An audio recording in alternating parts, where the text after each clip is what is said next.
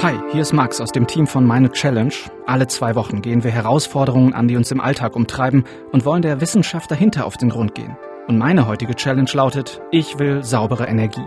Meine Challenge. Ein Podcast von MDR Wissen. Energie brauchen wir halt einfach überall, von A wie Arbeit über E wie Essen bis Z wie Zeitvertreib. Überall steckt direkte oder indirekte Energie in Form von Ressourcen drin. Ich kann mich nicht um alles kümmern in dieser Folge, will aber auf die Energiewende schauen. Also der Plan, weg von fossilen Energieträgern hin zu erneuerbaren. Ich will die Energiewende verstehen und erfahren, was kann ich selbst machen, um sie voranzubringen. Und dafür spreche ich mit EnergiewissenschaftlerInnen, mit KlimaaktivistInnen und mit BürgerInnen, die saubere Energie wollen. Als wir in unserer Redaktion über das Thema Energiewende gesprochen haben, kam mir sofort ein Ort in den Kopf. Er heißt Pödelwitz, liegt südlich von Leipzig und sein Schicksal hängt total eng mit der Frage zusammen, wie wir Energie erzeugen. Ich bin jetzt unterwegs nach Pödelwitz. Erstes Stück mit dem Zug gefahren, den Rest fahre ich jetzt mit dem Fahrrad. Und das ist schon puh, echt ein krasser, krasser Blick einfach, weil hier ein riesiges Loch in der Landschaft ist, Kilometer weit, hunderte Meter tief. Man sieht hier wirklich, wie der Mensch sich in die Erde eingefräst hat, um die Kohle zu gewinnen. Und wie viele Unmengen an Boden und Wasser hier bewegt wurden, um an diesen Rohstoff ranzukommen. Das ist schon ziemlich, ziemlich eindrücklich auf jeden Fall, dieser, dieser Blick hier in die Tiefe. Bis zu 10 Millionen Tonnen Kohle werden da jedes Jahr gefördert für das nahegelegene Kraftwerk Lippendorf. Den weißen Rauch sehe ich bei mir in Leipzig regelmäßig, wenn ich Richtung Süden schaue. Und in Pödelwitz ist er quasi vor der Haustür. Allein dieses Kraftwerk stößt 12 Millionen Tonnen CO2 pro Jahr aus, eine gigantische Summe. Zum Vergleich, Luxemburg mit seinen mehr als 600.000 Einwohnern stößt 10 Millionen Tonnen CO2 pro Jahr aus. Also ich muss sagen, dass schon immer halt das Kraftwerk hier steht und auch schon immer ein Tagebau um den Ort herum ist. Also das ist schon bekannt.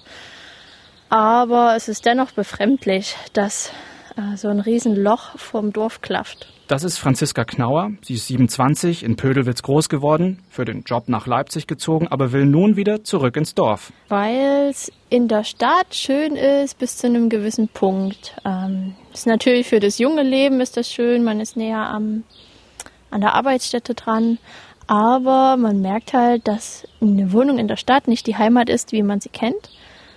Und auch äh, überlege ich, wieder hierher zu kommen, weil ich jetzt in diesem Kampf für den Erhalt des Dorfes irgendwie so involviert bin, dass man da immer mehr und mehr daran hängt und realisiert, wie wichtig einem doch der Heimatort ist. Das mit dem Kampf kann man echt wörtlich nehmen. Das Kohleunternehmen Mibrak wollte Pödelwitz wegbaggern, um an die Kohle darunter zu gelangen. Eine Handvoll PödelwitzerInnen wollte das nicht und hat sich jahrelang gewehrt.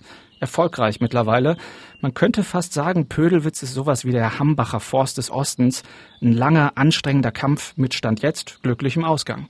Viele andere Orte hat es aber schon erwischt durch die Kohle. Ja, das sind 130 Orte, die entweder komplett in die Tagebau gefallen sind oder die Teile ihrer Ortschaften äh, ja, verloren haben. Krass. Immer so absurd, weil das sind so Geschichten, die verbindet man irgendwie so mit, was weiß ich, Riesenstaudämmen in China oder irgendwie Riesentagebauen in irgendwie südamerikanischen Staaten oder so, aber es passiert irgendwie direkt vor der Haustür, ne? Genau, das passiert direkt vor der Haustür und diese 130 Orte sind halt nur hier im mitteldeutschen Revier. Franziska hat mir auch nochmal ganz eindrücklich erzählt, warum sie das so wichtig findet, sich mit dem Thema zu beschäftigen. Eine andere Sache ist aber auch, dass jeder, der jetzt nicht so auf diesen Klimazug aufspringt, und für Nachhaltigkeit äh, sich einsetzt oder interessiert, die Bergbaufolgeschäden tragen muss. Also es ist im Umkreis hier von 50, 100 Kilometern einfach so, dass das Grundwasser gesenkt wurde und dass dadurch jeder Einzelne betroffen ist, der einen Teich hat, der einen Brunnen hat, das trocknet aus. Bäume sterben, weil das Grundwasser fehlt. Aber auch wenn das Grundwasser nach dem Tagebau zurückkommt, sucht sich das Wasser nicht den Weg, wie es gegangen ist, sondern sucht sich einen komplett neuen Weg. Und das sind Bergbaufolgeschäden, die wir hier alle tragen müssen, egal ob wir in den Dörfern leben oder nicht. Und egal, ob wir ähm, uns für Nachhaltigkeit einsetzen oder nicht. Und es ist leider Fakt, dass solche Konzerne wie die Miprak diese Folgeschäden auf den Steuerzahler abwälzen und wir diejenigen sind, die diese Schäden bezahlen müssen. Kohle ist eine Energieform, die Natur zerstört, den Klimawandel vorantreibt und Menschen aus ihrer Heimat treiben kann. Und das mit Pödelwitz ist echt auch so eine Geschichte, die die Energiewende ausmacht. Da stehen auf der einen Seite Großkonzerne und auf der anderen Seite BürgerInnen. Das wird mir hier noch häufiger begegnen in dem Podcast.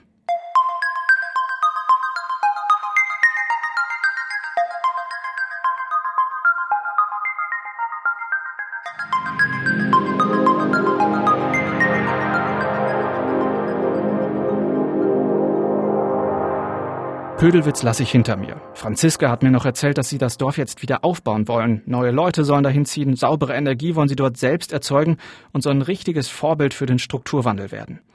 Jetzt will ich aber erstmal schauen, wie es so allgemein um die Energiewende steht und wo wir eigentlich damit hinwollen. Also Energiewende und Klimawandel hängen ja zusammen. Das heißt, wir machen die Energiewende ja nicht aus dem Selbstzweck, sondern die Idee ist, dass wir klimaneutral werden. Klimaneutral bedeutet, dass wir am Ende 100 Prozent erneuerbare Energien haben. Das ist Volker Quaschning, Professor für regenerative Energiesysteme an der HTW Berlin. Und wenn wir jetzt das Ganze anschauen, wie sieht die Energieversorgung aus, dann ist der Anteil erneuerbarer Energien derzeit noch unter 20 Prozent. Und dann ist, glaube ich, jedem Leiden auch klar, wir müssen den Anteil der erneuerbaren Energien erstmal drastisch erhöhen. Also den Zubau von Solar- und Windenergie.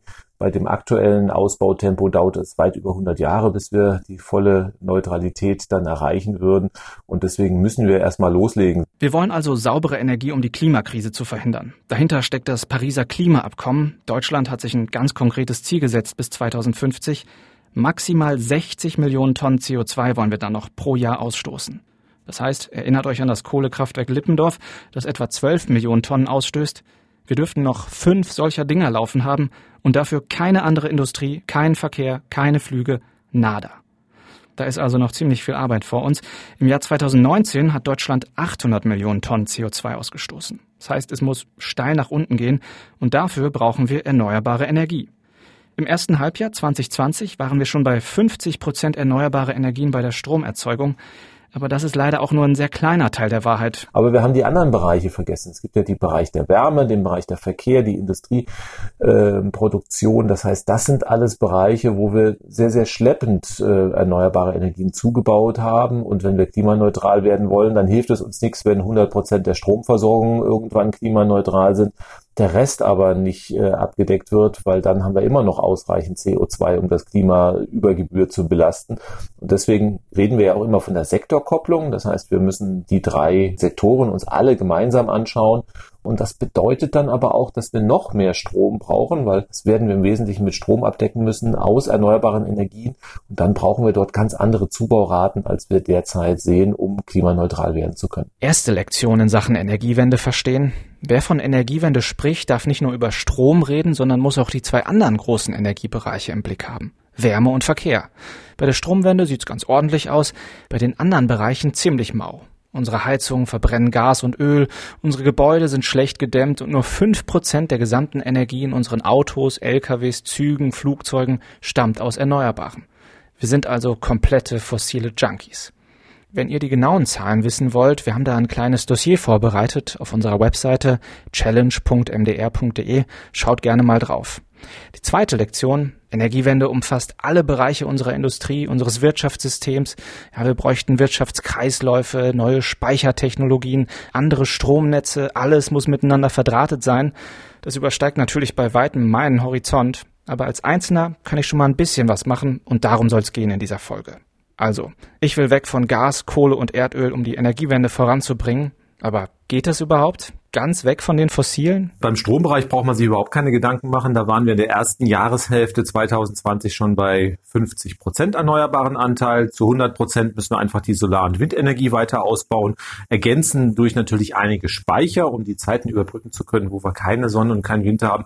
Aber das zeigen ganz viele Studien, dass das geht. Spannender wird die gesamte Energieversorgung klimaneutral zu decken. Und dazu muss man natürlich den Strombedarf deutlich, äh, oder dann wird der Strombedarf ansteigen und dann müssen die Stromerzeugung deutlich deutlich ausbauen, aber von den Flächen, das heißt, was wir errichten können von der Solar- und Windenergie, zeigen viele Studien, dass es geht. Schon ermutigend irgendwie. Wir können das schaffen, sagt der Experte. Andererseits auch ein ganz schöner Brocken. Erst ein Fünftel der gesamten Energieversorgung durch saubere Energien.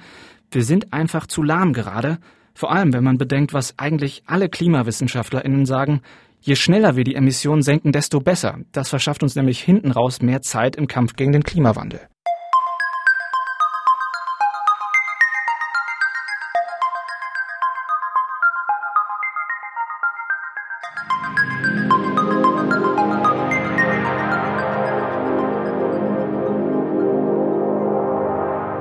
Für mich heißt das jetzt loslegen. Und dazu schaue ich mir die Bereiche Strom, Wärme und Mobilität bei mir selbst genauer an. Wo stehe ich eigentlich in Sachen sauberer Energie? Punkt 1 Strom. Da läuft's ganz ordentlich. Das größte elektronische Gerät, das ich habe, ist so ein großer Bildschirmmonitor. Ich habe keinen Fernseher und vom smarten, durchelektronisierten Zuhause bin ich auch meilenweit entfernt. Und auch schon mal gut, ich habe einen Ökostromanbieter und da habe ich mir mal die letzte Jahresabrechnung angeschaut. Wir haben im letzten Jahr knapp 12.000 Kilowattstunden verbraucht.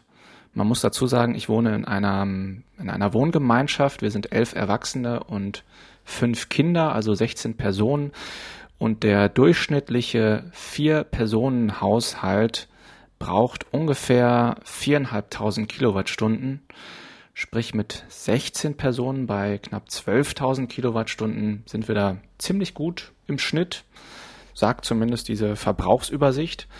Und was sagt sie noch? Ähm, sie sparen damit im Vergleich zur konventionellen Stromversorgung 5700 Kilogramm CO2 ein. Balsam für meine Seele. 5700 Kilogramm CO2 eingespart. Cool. Wichtig ist noch am Anfang, in Deutschland zahlen wir alle schon für saubere Energie mit, egal ob wir einen Ökostromtarif haben oder nicht. Stichwort EEG-Umlage. Es für Sie als Endkunden die Stromkennzeichnung. Die bekommen Sie normalerweise mit jeder Stromrechnung. Die ist auch von Ihrem Anbieter im Internet zu finden. In dieser Stromkennzeichnung können Sie sehen, was der Ihnen für Strom liefert. Das ist Elke Moorbach vom Umweltbundesamt. Ich hatte leider bei der Aufnahme des Gesprächs ein bisschen technische Schwierigkeiten, deshalb ist die Qualität nicht so dolle. Und da drin ist für alle Endkunden ein Teil EEG-Strom. Das sind ungefähr 50 Prozent der Gesamtlieferung. Das ist der Strom, der gefördert produziert wird. Erneuerbarer Strom, der mit dem Erneuerbare Energiengesetz gefördert wird. Den bezahlen wir Endkunden alle mit jeder Kilowattstunde, die wir beziehen. Und deshalb kriegen wir den auch in der Stromkennzeichnung ausgewiesen. Eigentlich schon ganz cool. Ohne dass ich aktiv was machen muss, wird die Energiewende teilweise schon vorangetrieben. Aber ich will ja mehr und deswegen kann das nur ein Anfang sein. Ich habe spaßeshalber mal einen Preisvergleich gemacht. Das heißt ja immer, Ökostrom sei so viel teurer. Mein Anbieter, die städtischen Energiewerke und E.ON, also einer der Großkonzerne. Beim städtischen Anbieter gibt es einen konventionellen Mix und einen Ökostromtarif. Und die sind beide tatsächlich teurer als mein reiner Ökoanbieter. Der Großkonzern E.ON hat auch einen konventionellen Mix und einen Ökostromtarif. Die sind beide ein bisschen günstiger, aber erstens nicht so viel, wie ich erwartet hätte, das macht ein paar Euro aus, und zweitens nur, weil E.ON bei Neukunden einen dicken Bonus verteilt. Das zweite Jahr ist schon so teuer wie bei meinem Anbieter. Das hat mich echt überrascht, dass sich da preislich echt wenig bis gar nichts tut. Und das ist nicht nur was, was ich als Einzelner bei der Stromabrechnung sehen kann, sondern da hat sich weltweit echt viel getan, hat mir Volker Quaschning erklärt. Wir haben ähm, ja die Energiewende oder das Erneuerbare Energiengesetz in Deutschland angestoßen mit dem Ziel, die erneuerbaren Energien konkurrenzfähig zu machen. Vor 20 Jahren war Photovoltaik ja fast noch zehnmal so teuer wie heute. Und es ist uns wirklich gelungen, mit einem atemberaubenden Tempo die Kosten für die erneuerbaren Energien zu senken, so dass sie weltweit konkurrenzfähig sind. Das heißt, heute äh, plant man in Indien, in Saudi-Arabien oder woanders auch äh, Solarkraftwerke, und das macht man jetzt nicht, weil man das Klima schützen möchte, sondern weil es einfach mittlerweile billiger ist, in diesen Ländern die Solarenergie zu bauen. Und das macht eigentlich Hoffnung. Das heißt, wenn wir wirklich den Klimaschutz zu nur recht unwesentlichen Mehrkosten realisieren können, dann haben wir wirklich eine realistische Chance, ihn auch global umzusetzen. Ein ganz gutes Zeichen, dass sich hier die Marktwirtschaft, ich sag mal, im Sinne der Energiewende entwickelt. Zurück in den Haushalt. Beim Ökostrom muss man trotzdem die Augen ein bisschen aufhalten. Es ist nämlich so. Jeder, der Ökostrom in Europa herstellt, der bekommt dafür eine Art Zertifikat. Jetzt können Ökostromanbieter zwei Dinge machen.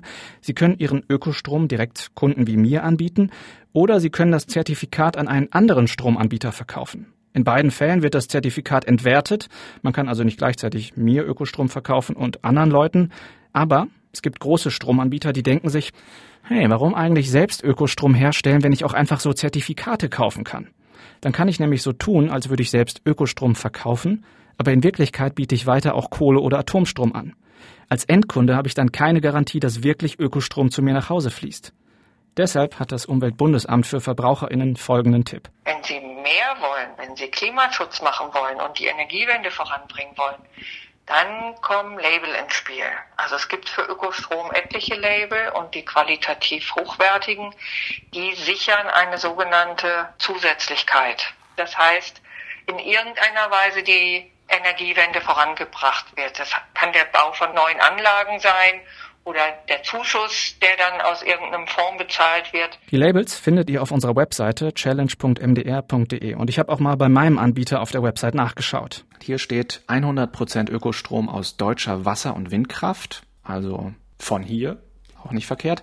Und ein Cent pro Kilowattstunde geht für den Bau neuer Ökoenergieanlagen drauf. Das heißt, mit dem Geld, was ich bezahle, finanziere ich auch noch neue Wind- und Solaranlagen und kann damit einen kleinen Teil zum Gelingen der Energiewende beitragen. Also beim Thema Stromversorger, da kann man richtig gut was machen. Ist ein bisschen Recherche dahinter, aber man hat auch großes Erfolgspotenzial. Willkommen bei der Energieberatung der Verbraucherzentrale. Ich wollte mir dann zusätzlich noch ein paar konkrete Tipps holen von einem Energieberater. Da kann man einfach anrufen. Die Nummer findet ihr ganz easy im Netz. Sie werden gleich mit einem Energieberater verbunden. Dieser Anruf ist für Sie kostenfrei. Erste positive Überraschung. Der Anruf ist kostenlos. Nett. Verbraucherzentrale Jünger Wedert, mein Name. Schönen guten Morgen. Ja, schönen guten Morgen. Hier Der hat sich auch echt eine halbe Stunde für mich Zeit genommen, hat immer mal nachgebohrt. Also man sollte vorher schon mal durch seine Wohnung gegangen sein und so auf dem Schirm haben, wo Energie drin steckt. Zwei Dinge habe ich beim Strom mitgenommen. Am meisten Strom geht drauf bei all den Prozessen, wo gleichzeitig Wärme entsteht oder Wasser erwärmt werden muss. Also Spülmaschine, Waschmaschine, Duschen. Das sind Sachen, da kann ich drauf achten. Temperatur runter bei der Waschmaschine, Ökoprogramm bei der Spülmaschine. Ich dusche ein bisschen kürzer, ein bisschen weniger. Ich finde, es geht voll klar. Zweiter Punkt des Energieberaters. Strom sparen ist wirklich wichtig. Beim Gang durch die Wohnung entdecke ich, aha, da leuchtet noch einer. Standby ausgeschaltet. Kleiner Schritt für mich und jeder kleine Schritt zählt vielleicht. Die sauberste Energie ist die, die wir gar nicht erst brauchen. Steckerleiste ausmachen ist also nicht so lächerlich, wie ich immer dachte. Das sagt auch Claudia Kempfert. Sie ist Expertin für Energieforschung und Klimaschutz am Deutschen Institut für Wirtschaft in Berlin. Das würde ich sagen, ist auch die dritte wesentliche Kenngröße, wenn man die Energiewende äh, sich anschaut, dass man sich vorgenommen hat, in allen Sektoren Energie einzusparen, damit eben wir nicht so viel erneuerbare Energien ausbauen müssen. Und da ist man auch nicht im Ziel Zielkorridor. Da will man eigentlich gerade im Stromsektor oder auch bei der Nachfrage von Energie in allen Bereichen sehr viel mehr Energie einsparen. Das hat man bisher noch nicht in dem Sinne erfüllen äh, können. Bis zum Jahr 2050 wollen wir in allen Bereichen 50 Prozent weniger Energie verbrauchen, also deutlich sparsamer und effizienter werden. Bislang haben wir laut dem Umweltbundesamt gerade mal 10 Prozent geschafft. Aber man kann auch ganz klein anfangen. Hier habe ich auf jeden Fall die Verpackung einer kleinen LED-Lampe, Kerze E14 LED in Glühlampenoptik. Und die hat einen Stromverbrauch im Vergleich zu einer alten Glühlampe, der um 91 Prozent verringert ist.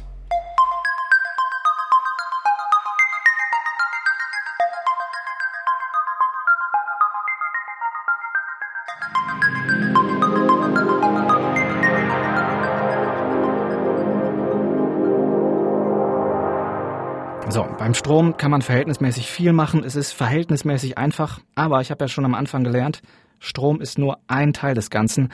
Und da stehen wir in Deutschland ja schon ganz gut da. Schwieriger wird's bei der Wärme. Laut dem Umweltbundesamt verbrauchen private Haushalte zwei Drittel ihrer Energie für das Heizen von Räumen. Gebäude in Deutschland sind für rund 30 Prozent der gesamten CO2-Emissionen verantwortlich. Das ist echt eine Hausnummer. Ich habe mal bei mir geguckt, wo die Wärme herkommt, vom Gas. Und dann habe ich mal meinen Gasanbieter unter die Lupe genommen. Und wir haben einen Verbrauch von 55.000 Kilowattstunden Erdgas. Ja, besser als eine Ölheizung, so viel steht schon mal fest. Aber es ist auf jeden Fall noch nicht die grüne, saubere Wärmeerzeugung, wo es vielleicht hingehen sollte. Da muss ich mich auf jeden Fall nochmal schlau machen, was man da als Alternativen machen kann. Darüber habe ich auch mit dem Energieberater gesprochen und der meinte, für einen Altbau ist das gar nicht so schlecht vom Verbrauch. Als Kennziffer hat er gesagt, Neubau verbraucht so 40 bis 60 Kilowattstunden Wärmeenergie pro Quadratmeter und Altbau bis zu 200 Kilowattstunden pro Quadratmeter. Ich habe dann auch noch mal meinem Gasanbieter eine Mail geschrieben, gefragt, hey, woher kommt das Gas eigentlich? Antwort zu 100 Prozent aus Russland, wie der größte Teil unseres Erdgases. Und auch da habe ich nach Alternativen gesucht und gefunden. Es gibt einen Ökogasanbieter, bei dem ein Teil des Gases aus den Abfällen der Zuckerrübenverarbeitung kommt. Ne, da werden die Reste in einer Biogasanlage in Gas umgewandelt, das man dann ganz normal in die Leitungen einspeisen kann. Ist ein Restprodukt, fällt eh an bei der Zuckerrübenverarbeitung, muss nicht extra aus dem Boden gefördert werden wie das russische Erdgas und kommt aus der Region. Und das Spannendste, bei einem Tarif, wo 80 Prozent Erdgas und 20 Prozent Biogas drin ist, komme ich günstiger weg als bei meinem konventionellen Anbieter. Der reine Ökogastarif, also 100 Prozent Biogas, ist schon nochmal eine Stange teurer, das dürfte sich aber in den nächsten Jahren angleichen. Also wir wissen, dass wir das teuer machen müssen, was wir nicht mehr haben wollen. Also fossile äh, Energieträger müssen teurer werden. Das kann man sehr gut über eine CO2-Abgabe oder eine CO2-Steuer machen. Insofern sind das die Instrumente, die wir immer angeraten haben. Nur dann ist die Frage, wie hoch muss die Abgabe sein, damit sie wirkt. Und also ich kann natürlich, äh, wenn ich jetzt die Abgabe, wie sie geplant ist, das sind dann rund sieben Cent auf den Liter Sprit, äh, das ist natürlich relativ witzlos. Also gerade in der Corona-Krise Krise ist zum Beispiel Benzin um 30 Cent billiger geworden. Wenn ich jetzt 7 Cent wieder drauf mache über eine CO2-Abgabe, dann werden die Leute alle reihenweise sofort das Auto stehen lassen, also wohl kaum. Das heißt, die Idee ist richtig. Nur die Höhe, die ist viel zu niedrig. Wir haben jetzt eine CO2-Abgabe von 25 Euro pro Tonne CO2. Es gibt andere Länder wie Schweden oder die Schweiz, die in der Größenordnung von 100 Euro pro Tonne CO2 liegen. Auch da wirkt es noch nicht richtig. Und dann sehen wir, wir haben zwar das richtige Instrument, aber die Höhe der Abgabe ist um den Faktor 4 mindestens mal zu niedrig. Und deswegen muss man da in den nächsten Jahren nochmal kräftig an den Stellschrauben, vor allen Dingen an der Höhe der Abgabe drehen, um da wirklich sinnvolle Veränderungen damit auslösen zu können. Ab nächstem Jahr gilt in Deutschland eine Abgabe, die Schritt für Schritt CO2-intensive Energieträger wie Gas, Kohle und Öl verteuern soll. Ich will jetzt erstmal versuchen, meine MitbewohnerInnen von dem Ökogasanbieter zu überzeugen. Das werde ich beim nächsten Plenum mal ansprechen. Normale Mieter haben das nicht so einfach. Die müssen direkt mit ihren VermieterInnen sprechen und die überzeugen, den Anbieter zu wechseln. Wer häufig mit VermieterInnen im Kontakt ist, weiß, dass es manchmal nicht so einfach ist, seine eigenen Wünsche zu äußern und sie dann auch erfüllt zu bekommen. Also beim Thema Wärme, Gasanbieter wechseln ist eine Sache. Ansonsten kann ich sparen. Weniger heizen ist jetzt nicht so das Thema im Sommer, aber im Winter wird es dann spannend.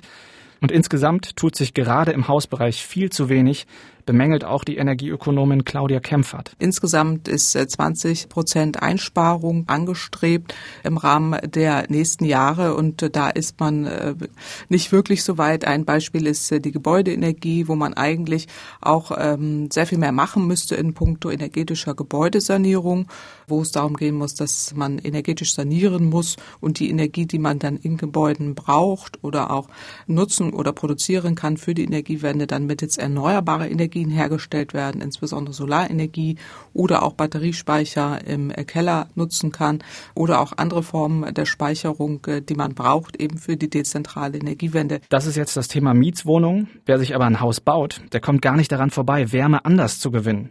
Mein alter Kumpel Dennis baut mit seiner Familie bald ein energieeffizientes Haus und ich habe ihn gefragt, was heißt das eigentlich? Wir wollen also ja unser, unser Warmwasser möglichst umweltfreundlich aufbereiten. Wir wollen unsere elektrische Energie nach Möglichkeit selbst erzeugen und wir wollen auch das Regenwasser, ob es auf Dachflächen abfällt, weiter verwenden. Wir setzen dabei zur Warmwassergewinnung auf eine Erdwärmepumpe. Eine Erdwärmepumpe funktioniert im Grunde genommen, dass über tiefe Sonden im Erdboden die Erdwärme nach oben geleitet wird und ähm, auf die Heizungsanlage übertragen wird und somit Wasser erwärmt werden kann, was wir dann für unsere Hausheizung, unsere Fußbodenheizung nutzen und andererseits auch für Duschen, ähm, Wasser in der Küche. Und das Ganze, sowohl die Erdwärme als auch das Belüftungssystem, braucht natürlich elektrische Energie. Und diese elektrische Energie gewinnen wir mit einer Photovoltaikanlage. Sein Haus wird also gar nicht erst ans Gasnetz angeschlossen sein. Er wird sich mit Wärme über Strom versorgen können. Ziemlich cool. Und er verzichtet nicht nur auf fossile Energieträger, sondern er ist auch noch viel sparsamer. Ein Drittel der Energie braucht so eine Wärmepumpe im Vergleich zur Öl- oder Gasheizung, hat mir Volker Quaschning erklärt. Also wieder zwei Fliegen mit einer Klatsche, andere und saubere Form der Energiegewinnung und deutlich sparsamer.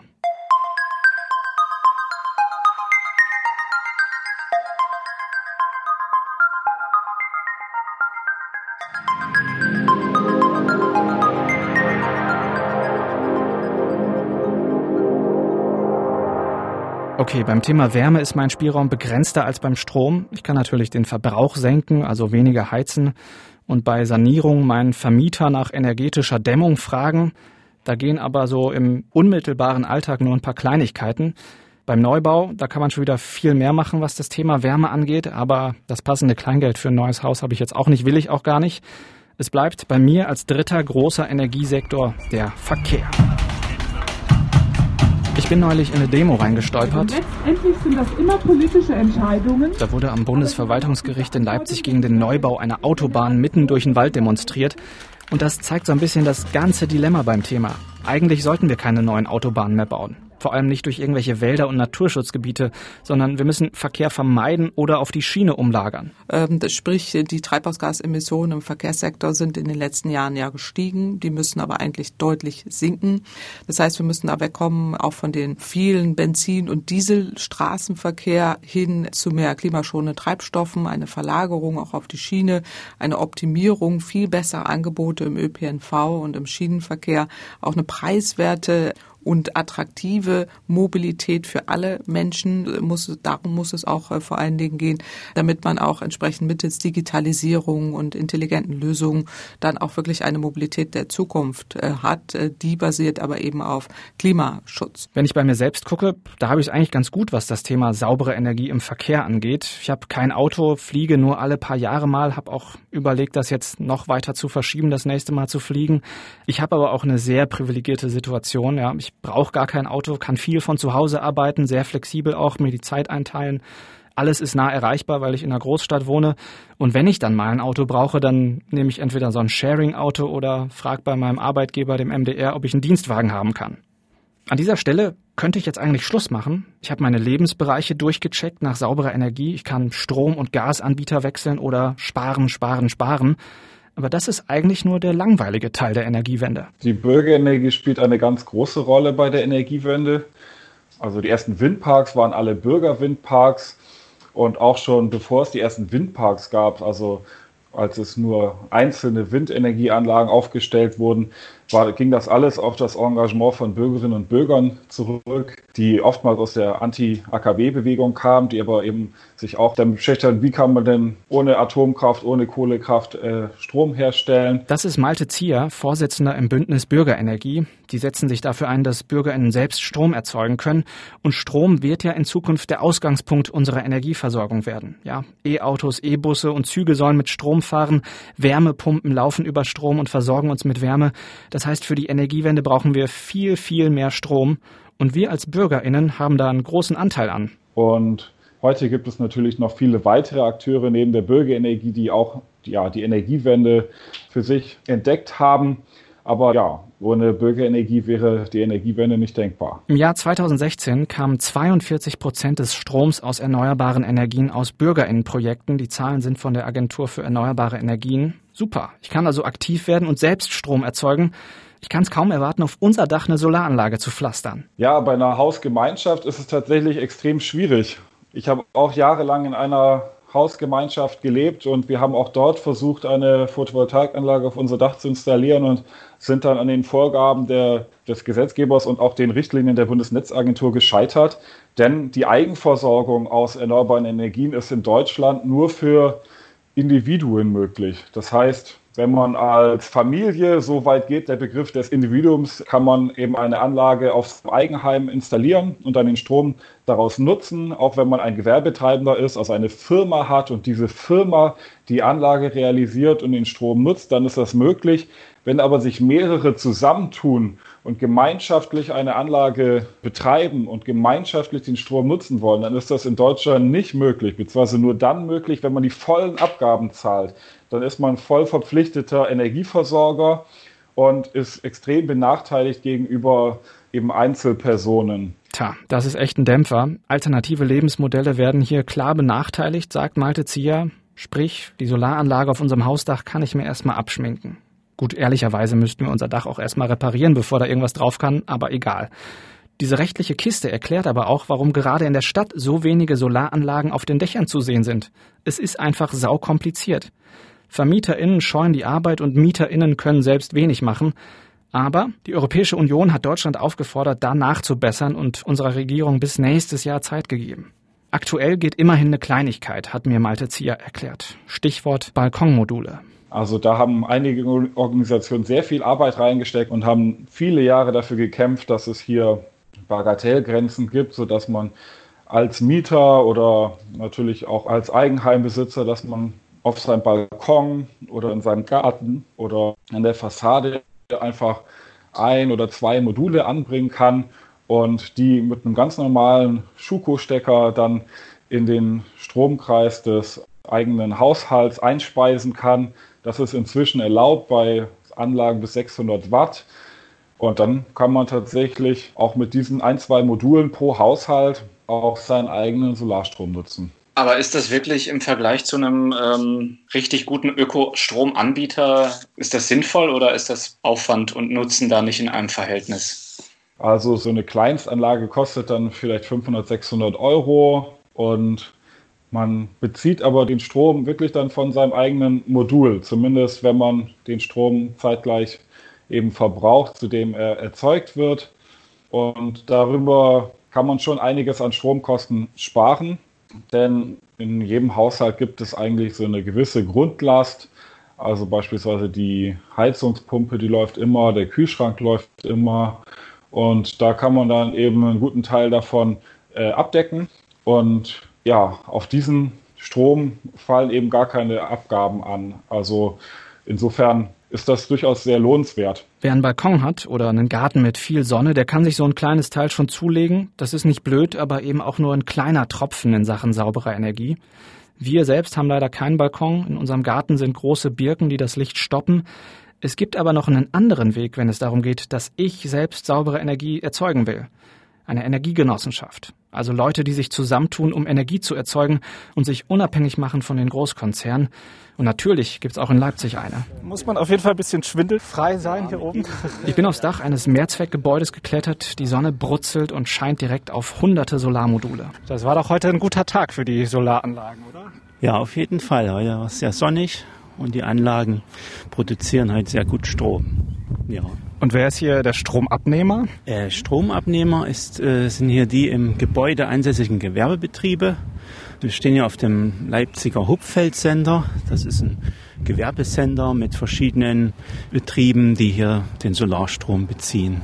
Und die kriegen ausschließlich Strom von diesen Solaranlagen oder reicht das nicht?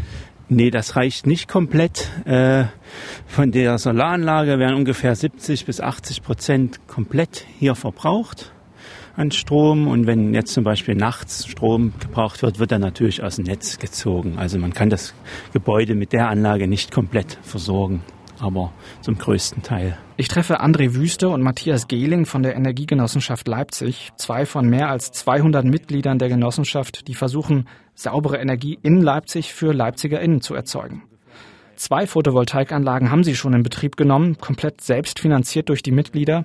Allein die Anlage, vor der ich stehe, hat über 100.000 Euro gekostet und mittlerweile sind sie an der dritten Anlage dran. Sagen wir so, die erneuerbaren Energien sind ja eher dezentral angelegt, ja. Und wir wollen halt damit zeigen, dass wir die Energiewende auch dezentral schaffen können.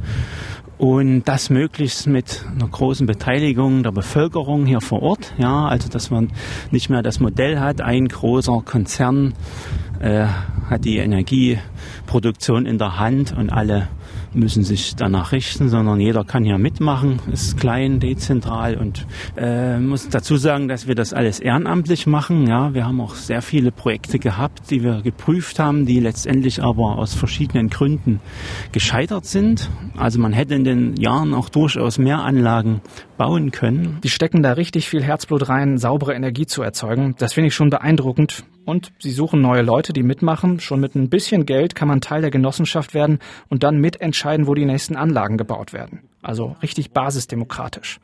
Ich habe auch noch mal gefragt, ob sie auch das Thema Windenergie anpacken würden. Weil wir müssen noch mal kurz auf die Zahlen schauen. Solarenergie ist ungefähr für 10 bis 12 Prozent der Stromerzeugung verantwortlich, Windenergie dagegen für 30 Prozent. Quelle dafür ist das Fraunhofer Institut für Solare Energiesysteme also Windenergie ist der Treiber der Energiewende, aber auch nochmal eine ganz andere Nummer, als ein Solarmodul aufs Dach zu kleben. Ist schon sehr, sehr aufwendig. Man muss da in Vorleistung gehen, man muss Gutachten bezahlen, zum Beispiel Wirtschaftlichkeitsbetrachtungen durchführen, die sehr viel Geld kosten. Und da sagen wir, das ist uns ist schon sehr heikel, weil wir dann das Geld der Mitglieder nehmen müssen für eine Sache, wo wir nicht genau wissen, sagt das Gutachten jetzt was Positives aus oder nicht. Und da sind wir uns jetzt noch ein bisschen zurückhalten, aber wir schließen es nicht kategorisch aus, Windenergieprojekte. Ja, da geht's äh, vier, fünf, sechs Millionen muss man da in die Hand nehmen. Und äh, da hatten wir uns damals sind auch durch die, die ganze Bundesrepublik gefahren und haben Partner gesucht, die mitmachen, ne, weil wir wollten es alleine nicht stemmen. Und man muss auch noch dazu sagen, das war auch in einem sehr frühen Stadium unserer Genossenschaft. Wir hatten gerade die erste Anlage und dann gleich so ein Wahnsinnsrisiko einzugehen in dem frühen Stadium, das haben wir uns einfach damals auch noch nicht zugetraut. Ne? Ähm, jetzt sähe es vielleicht ein bisschen anders aus, aber natürlich der Fakt bleibt, dass das jetzt wahnsinnig große Anlagen sind und ohne ähm, auch eine Bank oder irgendeinen Finanzierer im Hintergrund ist es für uns äh, eigentlich nicht zu stemmen. Das müsste man im Einzelfall halt nochmal anschauen. Gutachten sind das Stichwort. Man muss nämlich extrem viel vorher prüfen, vor allem sind das Naturschutzprüfungen. Denn das ist ein Thema, das darf man nicht unterschlagen. Zwar ist erneuerbare Energie viel, viel sauberer als fossile Energie, aber es gibt natürlich trotzdem Schäden durch die Ressourcen, die man braucht und den Betrieb der Anlagen. Bei Windenergie sind es vor allem Probleme mit dem Tierschutz, die entstehen können. Viele Vögel sterben an Windrädern und das muss man halt auch mitbedenken. Das ist auch so eine Lektion, die man beim Thema Energiewende lernt. Die eine super saubere Energie gibt es nicht. Überall sind Natureingriffe und Schäden mit verbunden aber ganz ohne Energie geht's natürlich auch nicht. Und ich kann immerhin mitentscheiden, ob ich auf der Skala von sauber bis ganz dreckig die sauberere Alternative wähle. Das heißt für mich ganz konkret, der Mitgliedsantrag für die Energiegenossenschaft Leipzig liegt vor mir auf dem Tisch. Fehlt nur noch meine Unterschrift. Da schlafe ich noch mal eine Nacht drüber. Bestimmt gibt's bei euch vor der Haustür auch so eine Energiegenossenschaft, falls euch das Thema interessiert. Deutschlandweit sind mehr als 1000 Energiegenossenschaften gemeldet mit fast 200.000 Mitgliedern.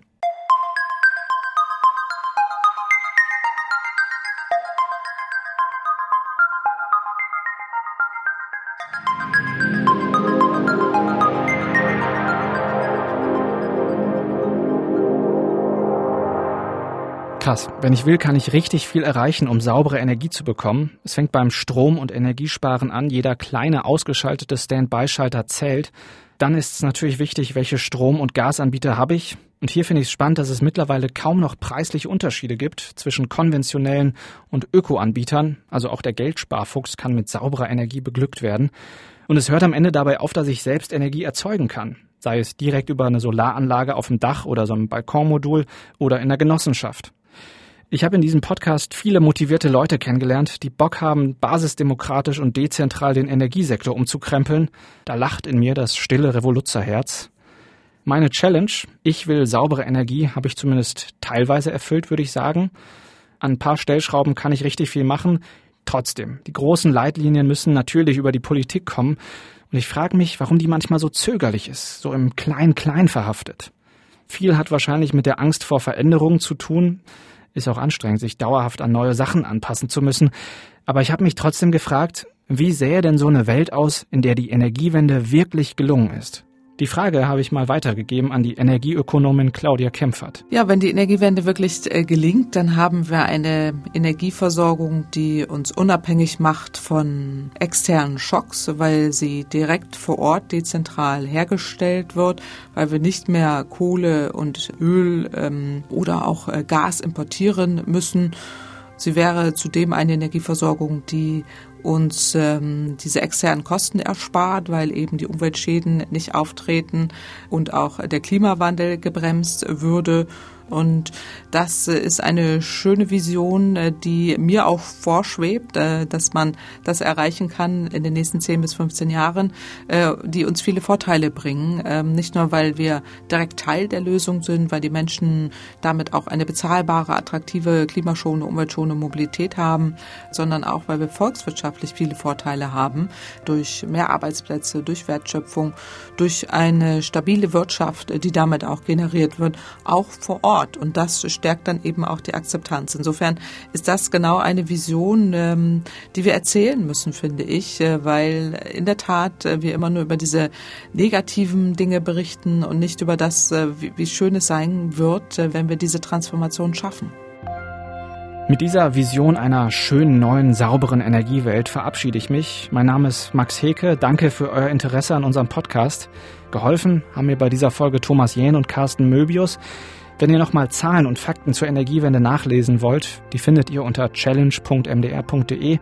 Und wenn ihr Fragen habt oder neue Ideen für eine Herausforderung, schreibt uns gerne an challenge.mdr.de. Wir freuen uns über eure Nachrichten, Bewertungen, Kritik und natürlich sehr, wenn ihr uns abonniert.